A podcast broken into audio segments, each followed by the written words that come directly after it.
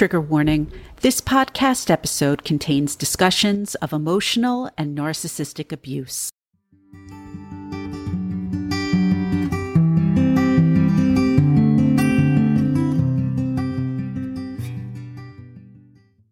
Hello, everyone, and welcome back to Emotional Abuse is Real. I'm your host, Sarene Leeds, and I'm so glad you're here. I really mean that the world is an absolute mess right now, and I would completely understand if you weren't in the mood to listen to a podcast about emotional and narcissistic abuse. So if you're still here and listening, thank you so much. So, shifting gears, uh, here is my weekly reminder that emotional abuse is real, still needs your support. And there are several ways you can do that. First of all, if you're a listener and you'd like to share your story, please don't hesitate to reach out via Instagram at Sarene Writes. That's S A R E N E L E E D S W R I T E S. You can also reach out via our Emotional Abuse is Real Facebook page or via email at hello at sareneleedswrites.com. A reminder that anonymous guests are always welcome. Another way you can support emotional abuse is real is by heading over to Apple Podcasts and both leaving a rating and writing a review. The more reviews we get, the easier it is for people to find this podcast. Finally, you can support the podcast by following me on Instagram at Sarene and following our Facebook page, Emotional Abuse is Real. And if you are able, please consider donating to our Buy Me a Coffee page, which I've linked in the show notes. As I've said before, this is a one woman operation, and your donations help fund the podcast's production costs. I'd also like to remind you about my free newsletter. This is a great opportunity to stay up to date on my latest published articles as well as new podcast episodes. Also, it's a wonderful way to stay in touch with me directly, especially if you are a business or brand owner looking to punch up your website, email, or social media copy. I am available to work with you on any writing or editing you may need with your business and brand copy. Plus, as an added bonus, I send out a free delicious dessert recipe to every new subscriber. I've left the sign up link in the show notes, and you can also subscribe directly via my website, sareneleedswrites.com. My guest for today's episode is Dr. Kerry McAvoy. Dr. McAvoy is a licensed psychologist as well as a narcissistic abuse survivor. She has channeled her experiences into a thriving career as an expert in toxic relationships through her book, Love You More, her podcast, Breaking Free from Narcissistic Abuse, and influential social media presence. I am honored to welcome Dr. McAvoy to Emotional Abuse is Real and so appreciate her insights during our chat. So, without further ado, here's my conversation with Dr. Kerry McAvoy.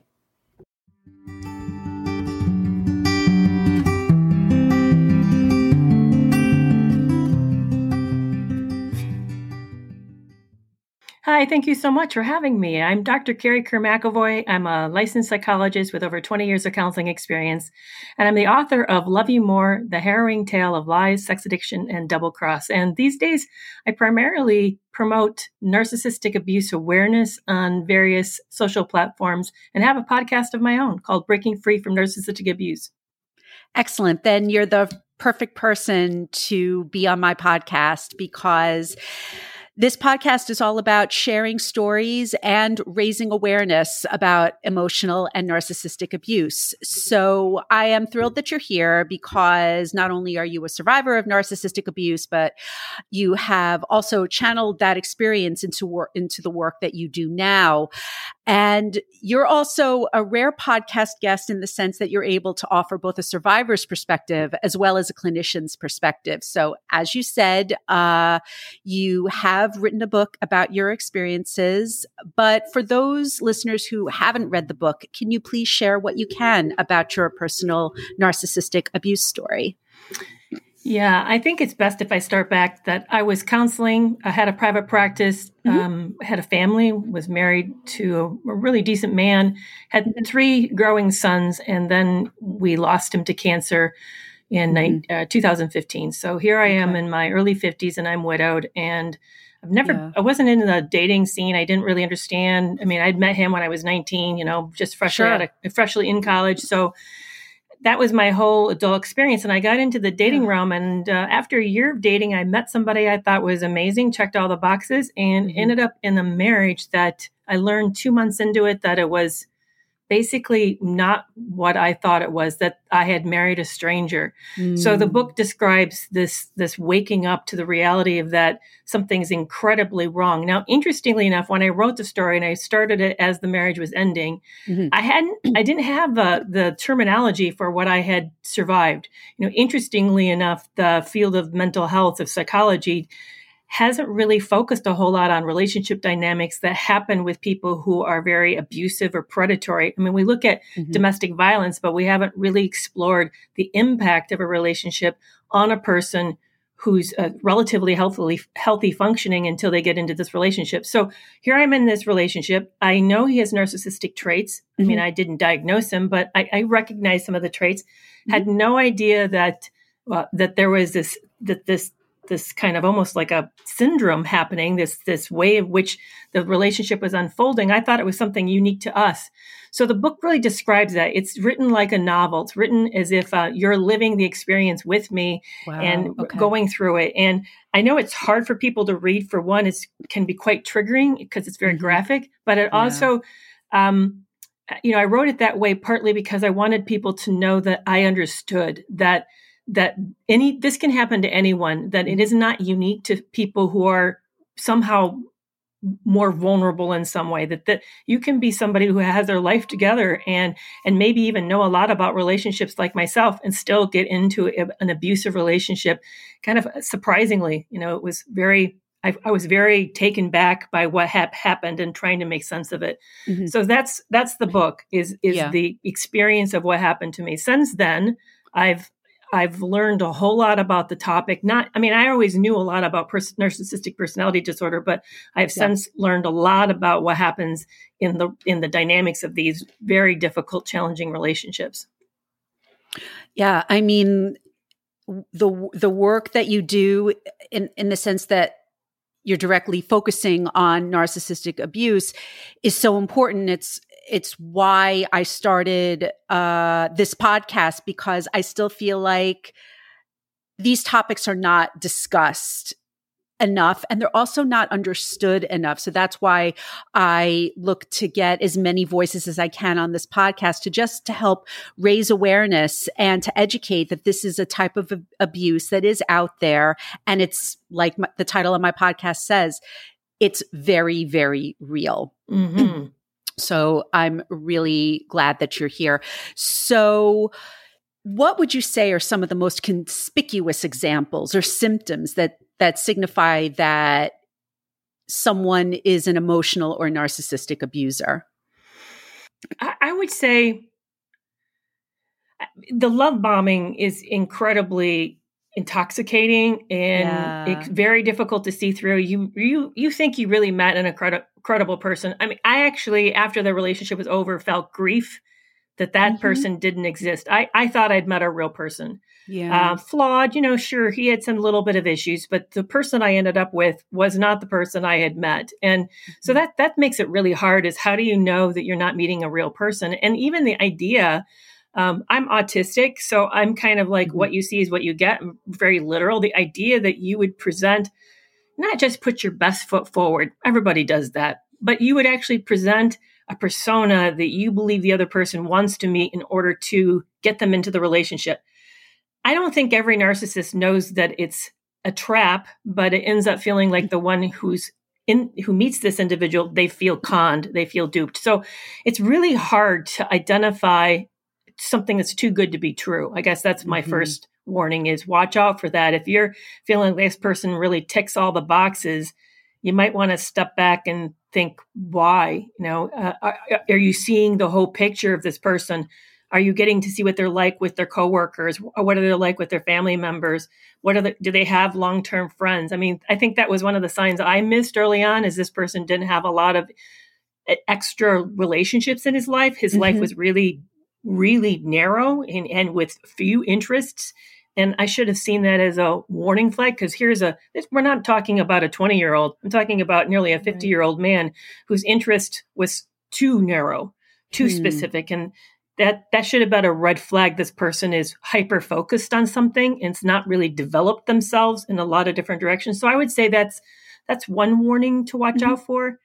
Um, I think another one is that they they um their their charm and charisma and all this flattery though there's a which is really feels great, but yeah. there's a piece of it that's a bit um controlling, uh, mm-hmm. uh, as if they want things to go their way and they're kind of testing your compliance with that. Mm-hmm. I remember an early example was uh, my first date with him, and he was out of state, so he had to fly in. So I knew it was going to be a, lo- a day long date. And we went out to the beach in the fall, and I he wanted to carry everything down to the to the edge of the water and wouldn't let me help. And I thought, mm-hmm. well, I'm, you know, I've raised kids and had a family and I'm very capable. I can do this. But he insisted that he had to hmm. do that. Yeah. And yes, you can see that as well. Why would you not like that? Wouldn't anybody love chivalrous behavior? But the the need of it, the insistence to the point of almost being rude around it. To me, I should have seen that as also that's a little rigid. You know, mm-hmm. that person really has to have things their way. But it's these subtle things you know now granted i saw flexibility in other areas where i thought he was like very accommodating and very you know relaxed with me so it's easy to overlook these things as possible red flags i think the thing that i would love to have people remember is that everybody puts off red flags when we're anxious mm-hmm. but but if you but if you stay i think what i did was i moved too fast to trust and if mm-hmm. we stay a little bit I hate the word guarded, but it really is the best word. If you stay a little bit like objective, mm-hmm. observing, mm-hmm. you can pick up that some things feel off and then you can test them over time. Do they stay off over time? Mm. You know, if I, mm. that controlling behavior, I could have seen it show up here and then there and then there and then there, but I didn't wa- continue to watch for it. I excused it. Mm-hmm. And I think mm-hmm. that's another kind of error that a lot of us make is we excuse things because we often put ourselves in that place and we give our explanation for that behavior instead of seeing that behavior for what it is.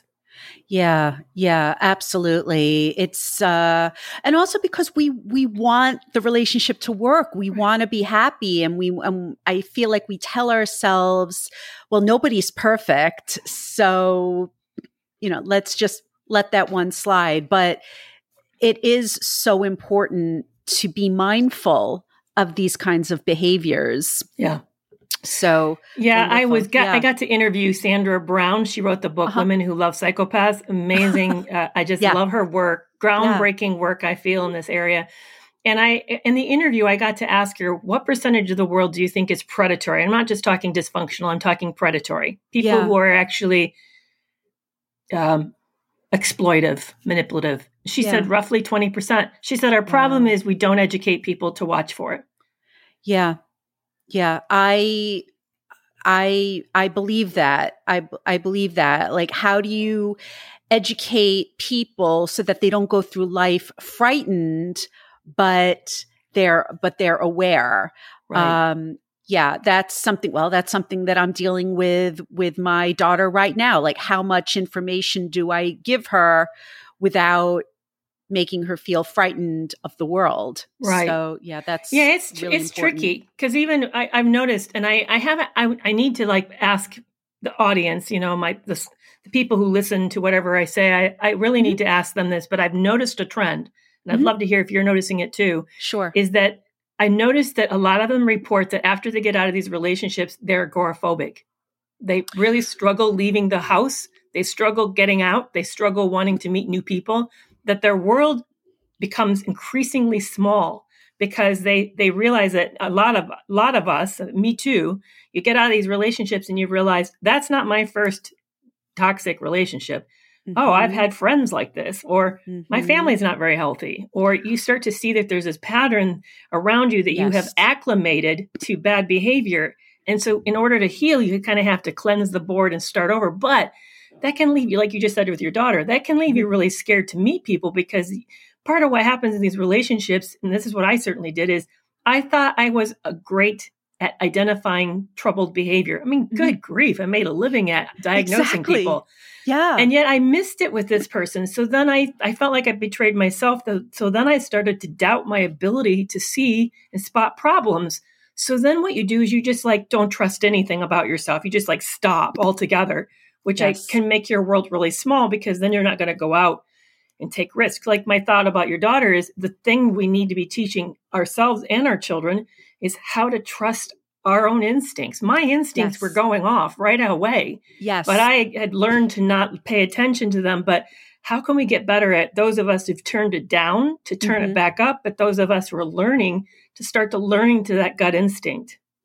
So, to answer your question, I actually have several pieces of that answer because I actually just did a podcast interview with someone who absolutely became agoraphobic after mm. her uh, toxic relationships.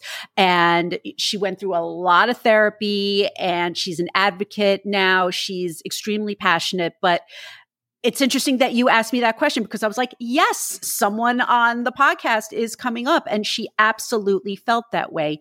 For me, um, I, the more I've learned about myself and the more I think about my, my emotional abuser was actually my boss. And the more I think about the different friendships that I've had over the years, I actually, I'm not afraid of leaving the house, but I am afraid of meeting new people. I am mm. afraid of making new friends. I actually wrote a whole article about that. Um, I will leave a link in the show notes if anybody wants oh, to read that. that. yeah, that article, uh, yeah, yeah, and I'll I'll send it to you because, um, because what you said about trusting your own instincts, I really started to doubt myself, especially while I was in my own abusive situation um, because I didn't have the support. So it was in the workplace. I had the support of my husband, but I did not have the support of my coworkers. So I absolutely uh, stopped trusting myself. And the only reason why I was able to get out of there is because I had a great therapist and my husband was supportive. And they helped me to realize that this was not a good situation um, and that I should trust my instincts and that I should that I should get out. So that's that's um, the answer to your question about um, people wanting uh, people after they end their relationships being afraid to put themselves out there. It, of course, as always, depends on the person, but yes, uh, it certainly does happen with uh, at least some people that I've seen. Yeah, and you, you, sharing that it was at a work situation. I, oh yeah. What's interesting is okay. So I've had some of this experience in a in a organization, so I know what that feels like to be part of a system that's sick.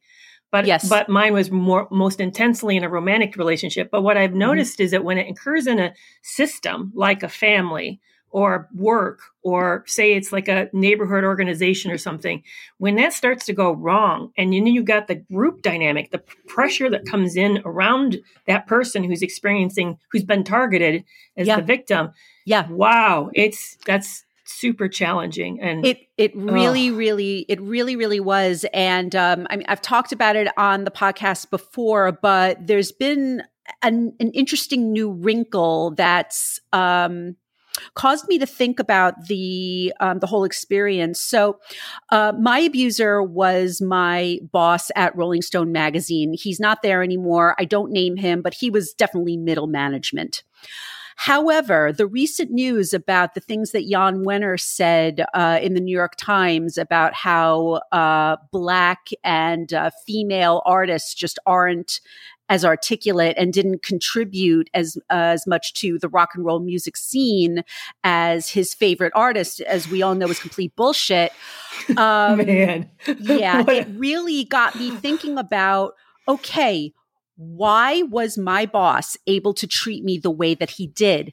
Because Jann Wenner created that kind of a toxic work environment. So my boss was given free reign to treat me because I was a woman as a second class citizen. So it it's it's yeah, it's it's like a poison that just, you know, these kinds of attitudes that just seep seep through every element and every nook and cranny of these workplaces. And I, there were many articles that have been written about Jann Wenner in, in recent days that call him narcissistic. And I absolutely uh, agree with that assessment. My boss was a narcissist.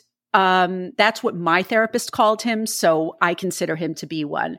Yeah. And yeah, so but the the lack of support is something that I do talk about a lot on this podcast because that was just as painful yeah. as um as the actual abuse because no one wanted to get involved and also since this was um I left 9 years ago because it wasn't um a physical abuse situation, everyone just thought I should get over it. And that's yeah. why I wanted to create this podcast because I never thought that was fair. Right. And I think there's another dynamic, a couple other dynamics dynamics that happen in these relationships or mm-hmm. in these environments is that the person who's the seems to hold the most power, everybody knows that they need to stay on this person's good side. Yes. And the rewards for staying on the person's good side usually are worth it enough. At least somehow we end up yeah. finding that their attention is highly gratifying. I don't understand why, because it's not like they're any more special than anyone else, but somehow whenever they turn that spotlight of their uh, approval on us, we just sort of glow and we love it. We we we seek it out, and and we also know at the same time to be on the wrong side of that is really dangerous because we yeah. see what's happening to that person and we don't want to be the scapegoat. Yeah. So it ends up creating this very toxic uh, setup that's extremely hard to break out. The victim basically is silenced from all directions because it's yeah. working against that individual. It's it's a horrific situation, and I know we don't. I'm glad you're talking about it because I don't think we talk about it enough. We focus so much on the romantic relationship. Sure. And we also then don't talk enough about female narcissists who exist almost as readily as male narcissists oh, do. Absolutely. So here's this whole class of men who are in a relationship with somebody who's going, you know, so it's it's there's a lot of avenues and sides to this. We, I think it's an extremely complex problem. I think yes. it's a very it's a crisis. I someone just mm-hmm. told me that I think it was Dr. Ramani is calling this ah. a health healthcare crisis that we yeah. have. And I agree, yeah. it is. It really, it really is because for years I felt like I was screaming into a void and I was just like, no, no, no, this is a real problem.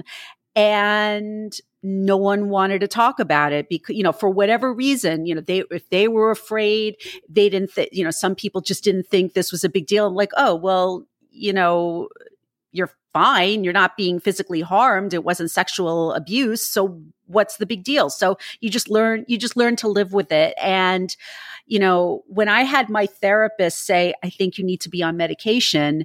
And when she was saying, you know, this is an untenable situation for you, that was when I knew that it was, it was time to leave. I mean, mm-hmm. it, because of the boys club element as well i could you know yeah. my my career was completely stagnant i it, it flourished the second I left. Yeah. So, but yeah, I mean, I'm finding by doing this podcast that of course a lot of people coming are coming on and talking about romantic relationships and I totally get that.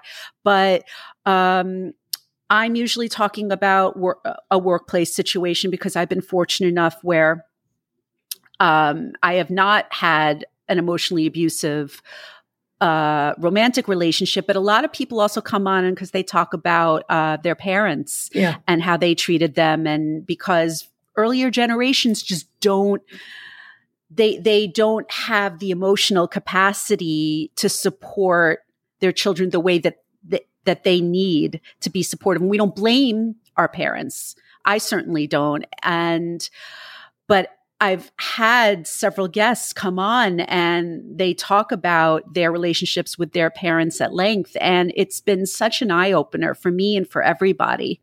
So, yeah. And I yeah. appreciate you letting me know that the workplace element does need to be discussed more. Because, it does. I mean, yeah. The, the, the research coming out about what happens in these relationships, because I've actually had this debate with another psychologist, mm. because the DSM five doesn't really identify it's not a narcissistic abuse is not in it at all right and we don't even recognize the fact that somebody can be traumatized by a relationship if you look at the ptsd definition it doesn't really it says life life dangerous, you know, kind of life altering, dangerous situations. Well, you could look at these relationships and say, well, you weren't going to die there. I mean, that mm-hmm. work wasn't, I mean, maybe ultimately is going to create health problems that would have had shortened your life, but you weren't eminently facing the threat of death at that job, or nor was. Actually, I was. I didn't realize I was facing threat of death in the middle of the relationship, but I, mm-hmm. my ex was probably attempting attempting something to harm me on purpose. So, mm-hmm. but I didn't know it at the time. So that doesn't qualify as a PTSD event, but it should because they're finding that the, the survivors of narcissistic abuse rate of trauma is higher than the general public's response just to a very dramatic situation. I mean, if you and I went through wow. an airplane crash, yeah. 40% of the people who survive that will struggle with PTSD, 60% will go on and do just fine. But yet, those who come out of a narcissistically abusive relationship, 75% struggle with trauma, trauma symptoms. Wow. So why is the difference? I, I think the difference is because what happens in these relationships are so profoundly intimate in the, the, in the way that they erode our sense of self and our value yes. and our belief in ourselves that they they destroy our sense of trust in ourselves of even us feeling we know ourselves we become unrecognizable the longer we're in the relationship that that does profound damage i know victims often say i just wish they would have hit me it would have been hmm. simpler it would have been cleaner i would have understood yeah. what i was in the relation what was going wrong here but yeah. I think it's all the subtleties that makes this so extremely damaging to the person's psyche. Yeah, and I can give you plenty of examples of little things that trigger me and everyone my loved ones are like, "Why are you letting that bother you?" Like an example I always give is um I mean, this is back in during like the 2016 debates uh, when Donald Trump would just go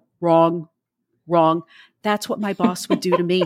That's what my boss to, would do to me. And I'd be like, oh my God, I can't hear this. Like when I would hear my my my boss's um ringtone from his like archaic flip phone, I would like you know get into a panic and no one would understand that because it was so embedded. The experience was so embedded because i couldn't i couldn't get away from him. Yeah. and yeah i mean it, it's just so I, I appreciate that you pointed that fact out because we really do suffer from a significant amount of trauma.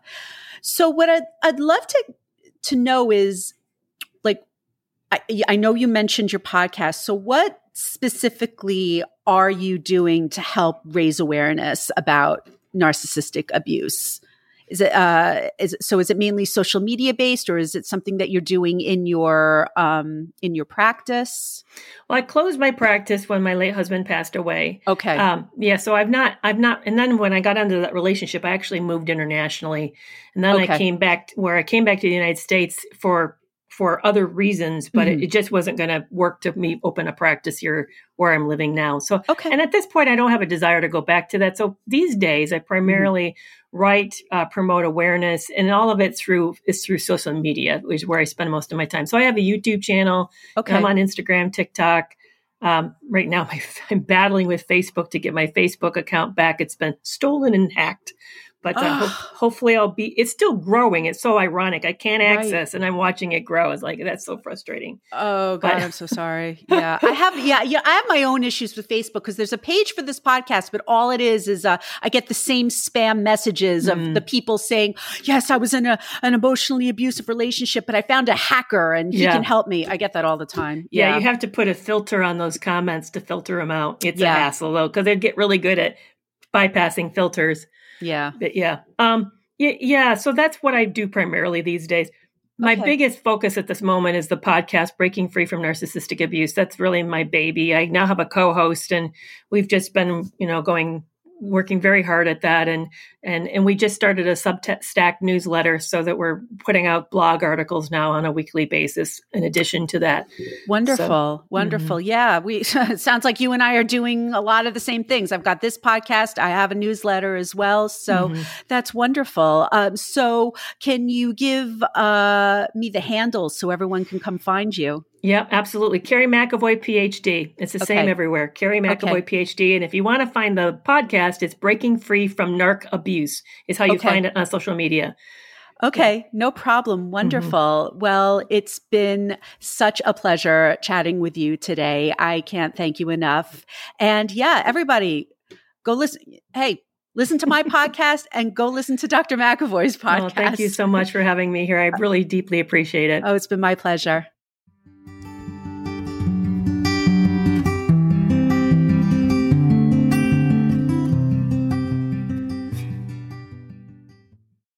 Thank you for listening to my conversation with Dr. Kerry McAvoy on emotional abuse is real. If you would like to connect with Dr. McAvoy or check out her podcast, Breaking Free from Narcissistic Abuse, I've left links in the show notes.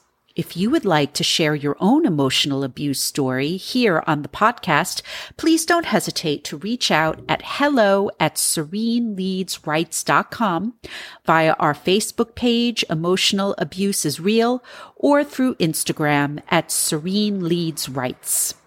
Please note that this podcast should not be used as a substitute for professional mental health services.